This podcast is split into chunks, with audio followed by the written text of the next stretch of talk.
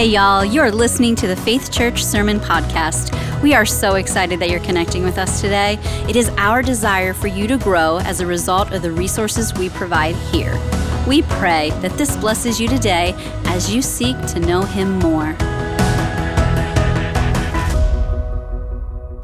Howdy, Faith Church. I'm not the smartest guy. Just figured out that, like, you wouldn't even hear me or see me without technology, right? Like, so I'm just thinking about this week, like, whoa, you guys can hear me because there's sound on and lights on and cameras on. And more people are watching or engaging with me because of technology than hearing me with their own eyes. How cool is technology, right? I'm gonna sing a little Napoleon Dynamite song, like, I love technology. And I'm super grateful for our production staff. Like, I'm really grateful today for our team that makes all this happen. Yeah. It's, it's amazing how God takes all things, including technology, and uses it to advance his kingdom, and I'm grateful for that. Uh, you know, this phrase happens often. There's comments that we hear often I have good news or bad news. What do you want first? Right? Don't you? I, my answer to that, when somebody says, I have good news and bad news, I go, I don't even want to hear the bad news. Like, I'm not choosing. Just tell me the good news. And I'll pretend that I don't even know the bad news, right? It's interesting because we've learned to live in this paradigm that good news and bad news are always together. That there's not a separation between the two. And so when someone tells us good news, we're waiting for the bad news. And when someone says, I have bad news, we're longing for the good news, right? They're, they live side by side. And what I find fascinating is, for most of us, we connect good news with people and bad news with God. We attribute bad things to God. So people say things like this uh, Why does a good God let bad things happen to good people? And the presumption is God is allowing and doing bad things all the time, orchestrating bad things all the time. And anything good that's happening is people related, anything bad that's happening is God related. And it's like, really? Is that really the paradigm? And when good things happen, are you looking over your shoulder and going, when's the bad gonna happen?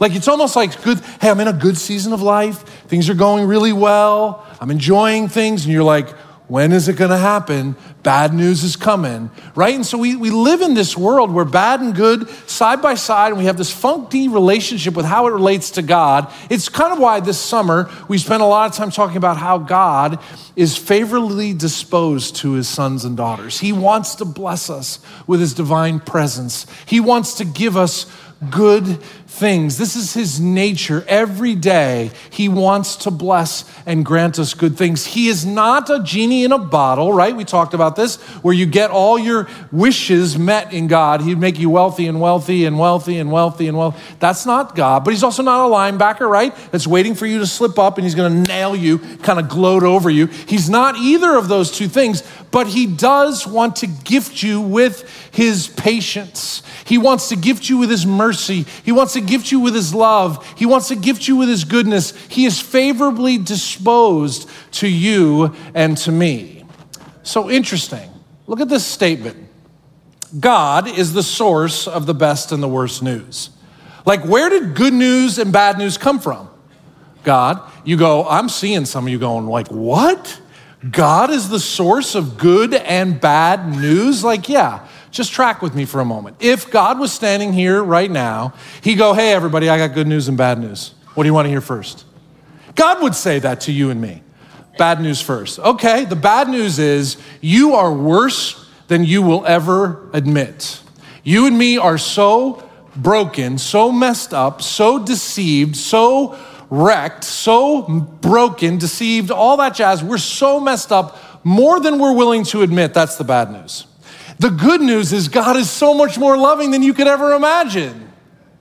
The good news is God loves you and sent his son to die for you. We are messed up. God's like a doctor. You go into the doctor and he's like, hey, I've got good news or bad news for you. What do you want first? The good news is, wait, you got to hear the bad news first. Bad news is you're really sick. You wouldn't be at the doctor if you didn't know there were symptoms of sickness. We wouldn't have doctors if we weren't sick. We know intrinsically that we're sick. So we go to the doctor. He says, Good news or bad news? You go, Bad news first, you're sick. And you go, man, I hate hearing bad news from my doctor. Like, that's so stupid. Of course, your doctor's gonna tell you the truth, right? That's what doctors do. But against the backdrop of the truth that you're messed up is the truth, good news that He has a treatment for you. There's a treatment. And so with God, it's the same. God is the source of the best and the worst news because God is the source of truth. You want to know what's true in the world? You go to God. You want to know what's reality? You go to God. And God, when you look at our human condition, we are so much more messed up than we're willing to admit as a race. As humanity, we're so messed up. But against that backdrop, that bad news is this great news. There's a treatment, it's called Jesus Christ, who lived and died and rose again for our sins so that we could have new life. And so God orchestrates this for us to share with us this good news. It's against the backdrop of the bad news. And what is the church of Jesus Christ but a group of people that realize and they come together to go, We're messed up. We're so messed up. We're so deceived, we're so broken, and our God is so great. That's the church of Jesus Christ. The recognition that we're so broken and so sick, and the greatness of God in response to our brokenness is how praise and worthy is He of all goodness and honor. This is the community called faith. And this is pretty hard hitting, right? You're like, can we just like slow down for a minute? Can we take a breath up there, Jersey Joe? Relax for a minute. And I get it. So we're going to actually spend the next three months relaxing a little bit in the book of Romans. So, Romans chapter 1, 2, and 3, we're starting this new sermon series. I'd like to slow down with you for a minute and talk about why we're doing Romans. So, Romans 1, 2, and 3, and what we're going to look at in this sermon series called Gospel Truth is we're going to look at the human condition of just how broken we all are as humans. And against the backdrop of that brokenness is the greatness of God and how wonderful He is. So we're going to slow down and lean into this over the next number of months together. So if you have your Bibles, we're jumping into Romans chapter 1, verses 1 through 7. So open up, follow along with me, and just some context about Romans before we kind of dig in to the specific passage today. Paul is the author of this book, Romans, and he's writing it to a group of people, Christ followers, in the city of Rome. Paul has never met these people, he has never visited Rome. He's heard of their faith, and he's writing because he would like at some point to go visit them. He's kind of introducing himself through this profound letter to kind of state who he is and what he's about.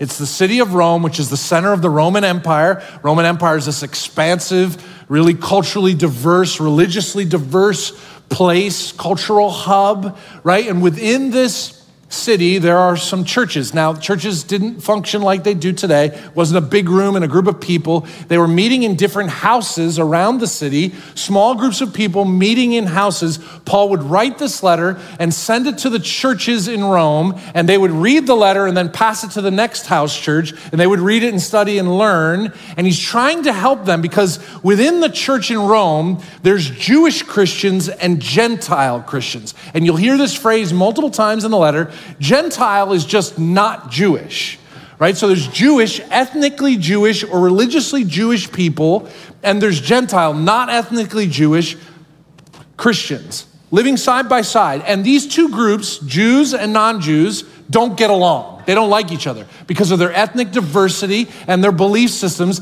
They don't like each other. So they kind of, now all of a sudden, Jewish Christians and Gentile Christians are worshiping in small house churches in together, worshiping Jesus. And Paul's like, oh, there's going to be drama there. Right? Different people in small groups together interacting that usually don't get along and fight.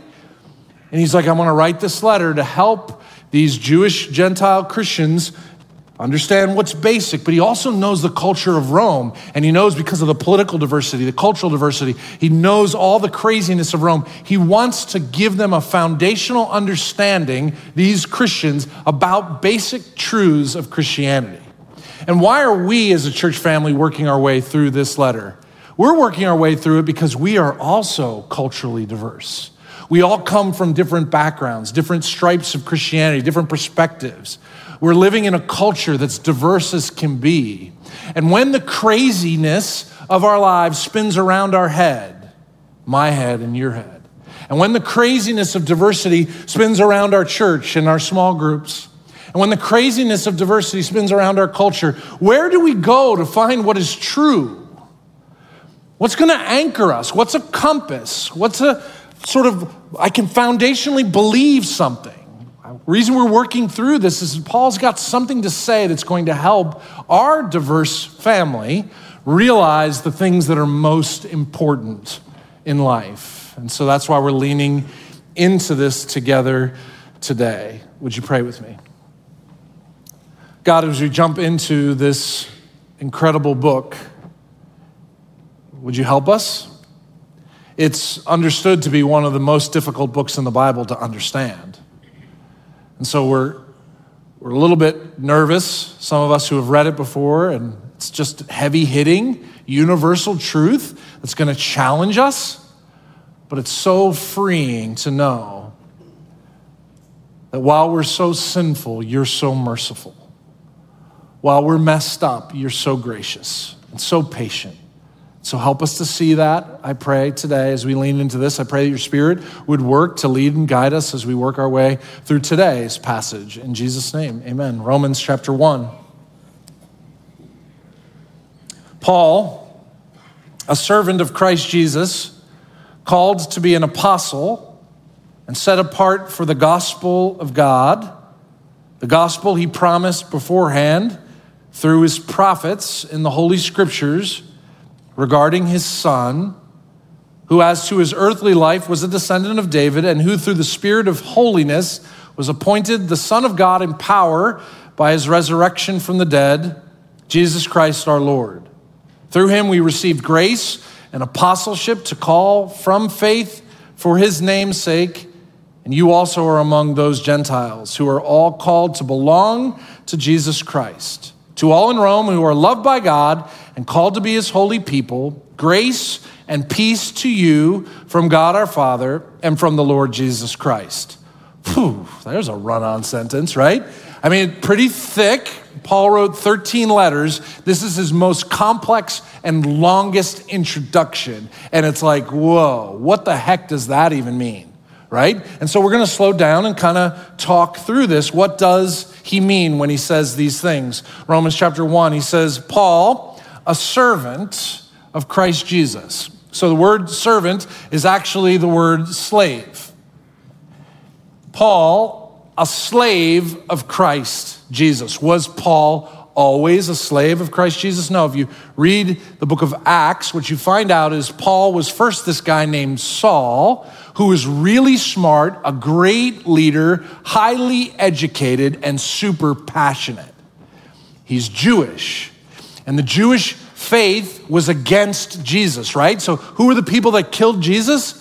The Pharisees handed him over, right? And so they're, they're seeing Jesus, the Jewish faith is seeing Jesus as a threat to their religion. And so they killed Jesus. And now there's people in the Christian faith that believe Jesus rose again from the dead, right? And so there's this chaos in their society. Paul is this guy, Saul, who's passionate about his Jewish faith in an extreme way. So he's traveling around the region trying to silence Christianity, silence anybody that would oppose Judaism as it's been taught through the laws of Moses. He's willing to arrest people, he's willing to kill people. His name is Saul, a religious extremist, a Jewish religious extremist, and one day he bumps into the risen Christ. And all of a sudden, this guy named Saul, who's an extremist for Judaism, converts to Christianity. How does that happen? How do you go from wanting to kill someone who difference, who has differences from you religion wise to someone who now is promoting that religion, it's because he bumped into the Alpha and the Omega, the beginning and the end, the one who was and is and is to come, the one who was dead and now is alive again. He bumped into the risen Christ, and Jesus transformed his life in a moment and took a guy named Saul and converted him into Paul and said, Now I'm a slave to this Jesus. I'm a servant of this Jesus because he's changed my life so radically. I'm going to call myself a slave, a bond servant to Jesus Christ.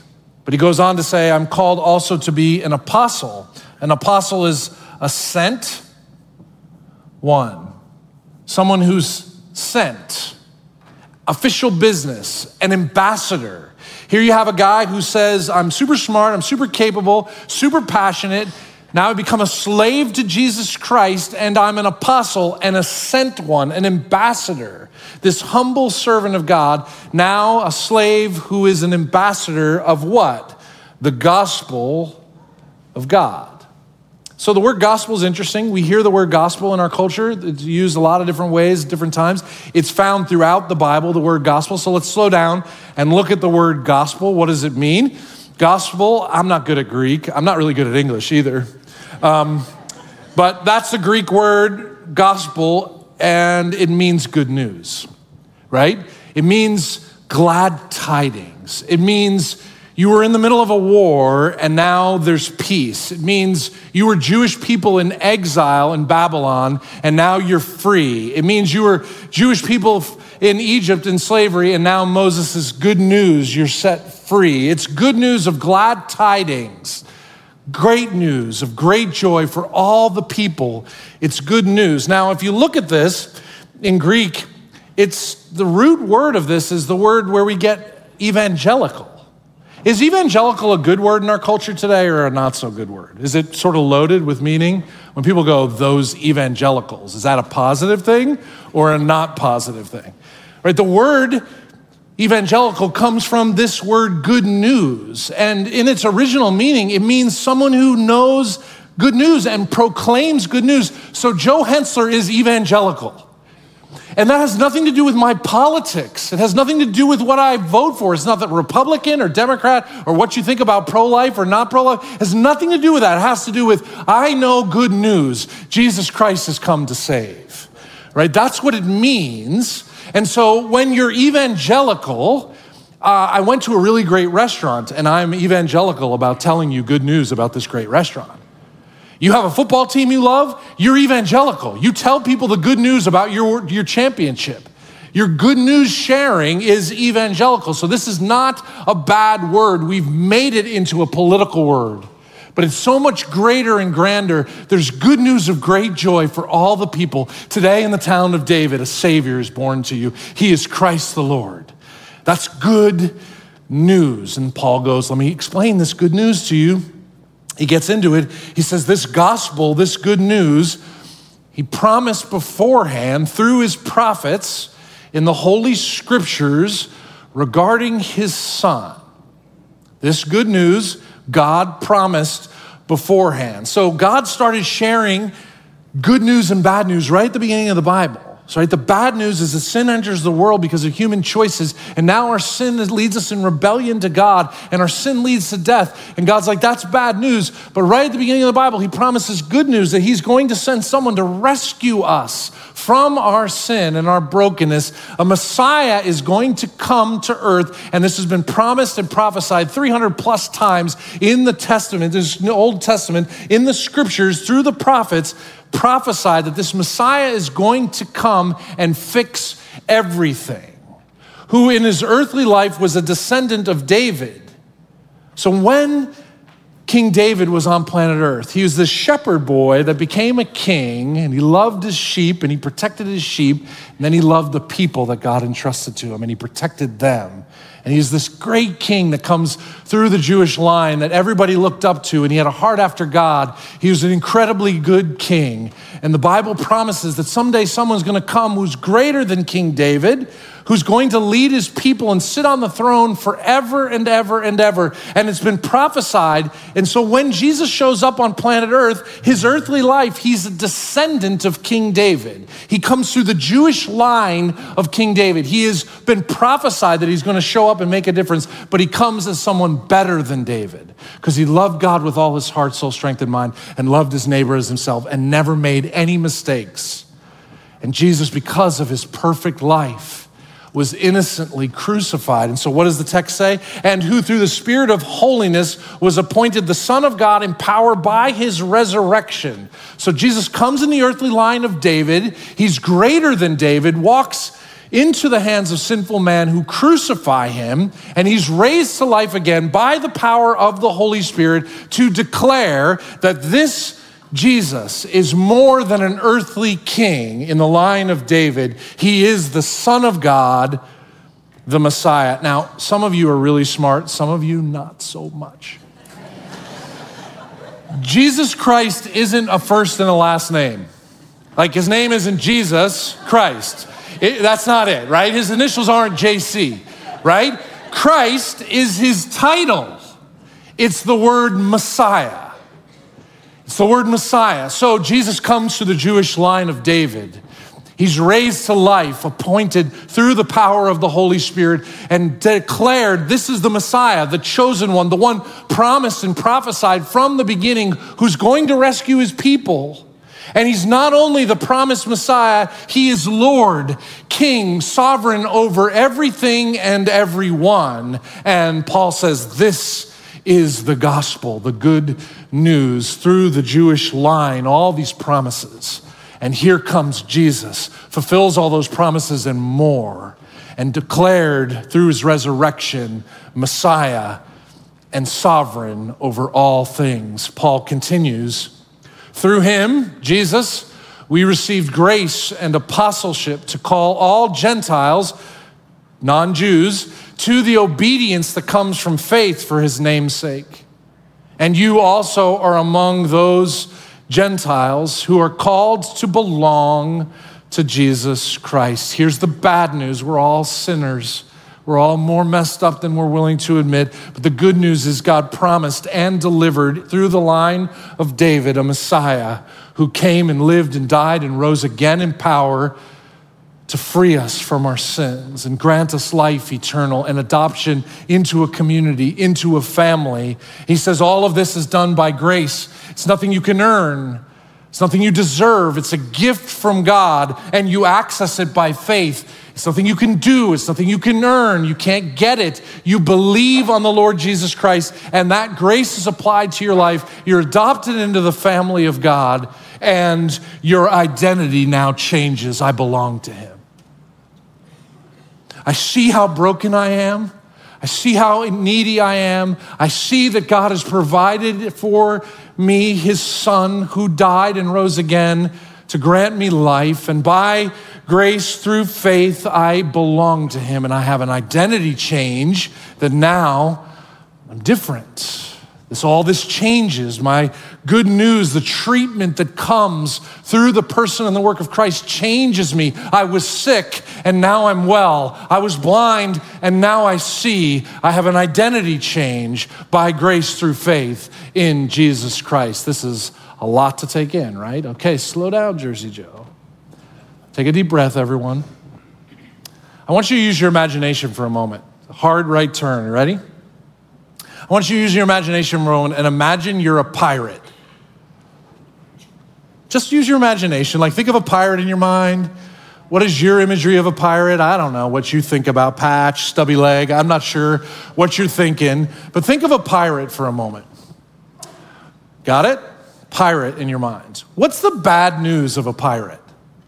The bad news of the pirate is that you're poor. You got nothing, right? You're bankrupt. You're poor. You might have no eye, you might have no leg, and you're stuck on a ship because you're poor, right? That's the reality of a pirate. And what is the good news of a pirate? The good news is you find a treasure map right? And if you find a treasure map, you can suddenly be rich, right? Because you're poor, you're broken, you have no money, you're bankrupt, and so you're out sailing the seven seas and you're looking for a treasure map. And then you discover a treasure map and you follow the treasure map to the treasure. And under the X, it marks the spot and you discover riches and it changes your life forever. I mean, you still might have a bad eye and a bad leg, right? I don't know, but you're all of a sudden rich. It changes your identity. I think this is what Paul is trying to get at with the gospel of Jesus Christ. You and I are bankrupt. There's nothing we can do to please a holy God. Nothing.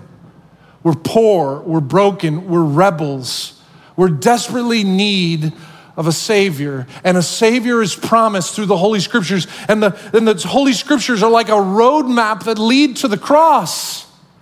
That each and every page unfolds in chapters that point to this Messiah who's going to come in the power of God to rescue you and me. And when Jesus comes, he's the treasure we've been longing for. And the Bible points to it and leads us in this direction to see it, that we might understand the treasure of Christ. And as the treasure of Christ changes, it changes our identity and makes everything different. We can't unsee the cross of Jesus Christ. And why is it in Christianity the cross is the center? Like, why is it that we care about the cross? Why do people wear crosses? Why the cross? It's a great question. So, you think about Jesus coming to planet Earth before the cross. What was his life like from the time he was born to the time he died on the cross? He came through the Jewish line of David, right? He's got the right pedigree, the right heritage. He's come by a virgin to fulfill prophecy, right? He comes this way and he lives this life perfectly. He goes through all the ups and downs, lefts and rights, and he lives it and navigates it perfectly. He loved God perfectly. He loved his neighbor as himself perfectly. He did greater things than David. David was unjust and got angry and shed blood. Jesus didn't do any of that. He does that in his 33 years of life and demonstrates what it looks like to love God and love neighbor by the power of the Holy Spirit perfectly. And then he gets to the cross. And what do you see at the cross? You see the vileness of human sin. You see an innocent person dying. You see the wrath of God being poured out upon an innocent person. A just and holy God must repay, must pay for the sins. He can't look the other way. And at the cross, we see the wrath of God poured out on the Son of God. The punishment that brought us peace was upon him, and by his wounds we are healed. All we like sheep have gone astray. Each one of us has turned to our own ways, but God has laid on him the iniquity of us all. And then on the third day, he rises again from the dead and shows himself publicly for 40 days. So he's walking around in public showing his hands. People saw him dying on a cross. They saw him put in a tomb. And they saw him publicly, his hands, his feet. They're like, wait, dude, I saw you dead. What's up with that? You're alive. Publicly puts this on display. So public that this cross of Jesus Christ changed the calendar and the history of our world. It was that public that he was dead and now he's alive again. When he came, the first time, he came in obscurity and humility, and only a handful of eyes saw him. But when he comes again, the other side of the cross, he's exalted to the highest place. He will return, and the next time he comes, he won't come in obscurity. He'll come in power, and every eye will see him, and he will make all things right and just. The cross is this spot where it all happens, and why we know him to be a treasure. Because at the cross, we see how desperately bad news is real enough that the worst of the worst happens to the innocent. The punishment that brought us peace was upon him, but also the love of God is put on display in such an incredible way that we are worse than we could ever imagine, and he is greater than we could ever imagine because of the cross. And it puts us into focus of what, and this treasure map of life leads us to see Jesus. So Paul kind of gets to the end of this greeting. He says, To all in Rome who are loved by God and called to be his holy people, so, everybody in Rome in these house churches, he's like, to all of you who are loved by God and called to be his holy people, I think he's absolutely talking to Christians. But isn't everybody in Rome loved by God? Isn't everybody in Rome called, invited to be God's holy people? The answer is yes. He did all of this for all people. This whole idea of a holy people, this word holy means different. You're called by God to be different. You're called by God to be unique, set apart, holy. Some translations, peculiar. There's something about this recognition of the fact that I'm broken and I desperately need a Savior, and I put my trust in Jesus, and it changes my identity, and I begin to look different, holy, unique, special. what we're going to see as we work our way through the book of Romans, you're going to see this, and this is sort of complex and beautiful. It's going to take me more time to unpack, but believing faith is obedient faith. That in the Bible, when we look at the cross of Jesus Christ and we see that I'm broken and lost and I have no way of pleasing God, when I see the cross of Christ and I see that it changes me from the inside out, that He's taken my sins and He makes me new, that believing on Him as the source of my everything is also about obedience. You can't separate believing from obeying in God's Word, which means it's so easy for me to say, I believe in Jesus, but it's really hard for me to say, I'll follow and obey him. I struggle with that, don't you? Where it's like, God, you'll forgive me for my sins? You'll give me life eternal? I want that. Sign me up, right? No hell? I'm in, right? We all want that. But obeying him, following him, I want to find Jesus and I want him to adopt me into his family, but I don't want to follow him in the New Testament, we're going to work our way through this. Believing faith is obedient faith. It's not separated. To say I believe that Jesus is the treasure is to say I'm going to give him my life. He's going to take all of me and I'm going to give him all of me and I'm going to follow him no matter what the cost or consequence. We're going to get into that. But that's really hard. Like we can all just sit here and go, man, I, I like to find him, the treasure, and I like all the peace and the joy he wants to give me. But the obedience, not really interested in that. It's why Paul ends the greeting by saying, Grace and peace to you. So, to all who have been called and peculiar and different and unique, and now you're called to be believing and obedient, he says, Grace and peace to you from God our Father and from our Lord Jesus Christ. What does he mean? Why? See, I need the grace and peace of Christ to help me eternally. I recognize I'm broken and lost and sinful and I'm sick and I need help eternally. And so I put my faith and trust in Jesus and I expect He's going to give me grace and peace eternally. But here's the good news it's better than that. He wants to give you grace and peace now, not just when you die. Not just forgiving you of past sins, he wants to deposit in your account grace and peace right now. And the faith that it's taken to get grace and peace eternally is the faith that it takes to get grace and peace now. So when I say to him, I'll follow you, I invite him to give me grace and peace right now. And so, do you really just want to find him and get something eternally and live this chaotic, diverse, whack life without his grace and peace? He's like, Boy, you trusted me with your sin for your eternal life, but you won't trust me with your life right now, the grace and peace you desperately need right now? The same faith that saves us and adopts us into the family of God is the faith that changes us and helps us to walk with Him day by day, with Him depositing in my life the grace and peace I need to go through difficulty as a parent or a spouse or a hard job or whatever you're going through. He wants to give you grace and peace for that right now. I love John Stott. He wrote this about the gospel. He says, The good news, right, is the gospel of God. God's the source of good news. It's about Christ. Who's the center of it? Christ. According to the scriptures, this has been prophesied and taught over 1600 years. The Bible's put together by 40 different authors. Incredible literary feat. According to the scriptures, who's it for? Just us Americans?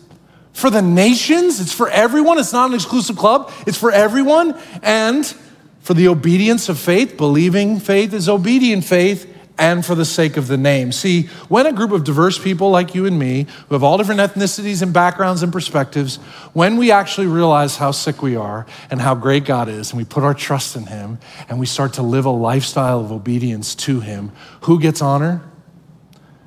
Jesus. Because how and what would it take to make this diverse family all obedient? Like, I, the only thing would be the risen Christ, and the only one who gets glory and honor for that, the only one that gets glory and honor for us planting a church in Southeast Asia is a God who would take all of us and go, You guys are messed up, but I love you so much that I'm gonna change you, and you're gonna care about people you'll never meet in Southeast Asia, and God gets the glory. This is the gospel of Jesus Christ. So I don't know where you all are today on your journey. Maybe you've not followed Jesus. You have no idea this is the first time you're hearing this stuff. I'm glad you're here. Maybe you've been following Jesus for decades. Here's what I know nobody likes bad news. Nobody likes to hear I'm broken and I'm distorted and I'm deceived more than I realize. But it's against that backdrop that we realize just how great God is and the treasure map that we're promised is for all of us, wherever we are in our spiritual journey, the Bible opens up for us a treasure. That when we walk with God and open up His scriptures, He's going to lead us to peace and hope and grace. And the Spirit of God wants to grab your hand and guide you.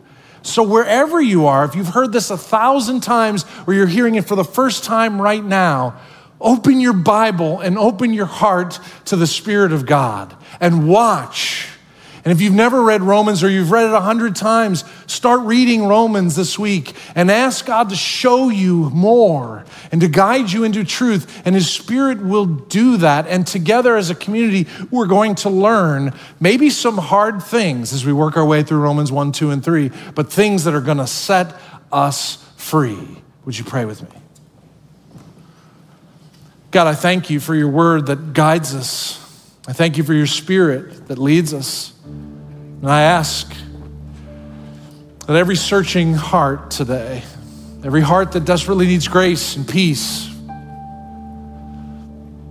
would seek you and find you because you're not far from any of us. Whether we've been journeying with you for decades or we're starting just to be curious, would you lead us and guide us? You promise that if we seek you, we'll find you. So be the physician of our souls through the resurrected Christ. Would you heal us? And would you drive obedience into us, knowing that obeying you is the greatest freedom we can find? Make us both slaves and ambassadors of Jesus Christ, sharing this good news because it's so changed us, like Paul. Help us as we lean into this as a family. In Jesus' name.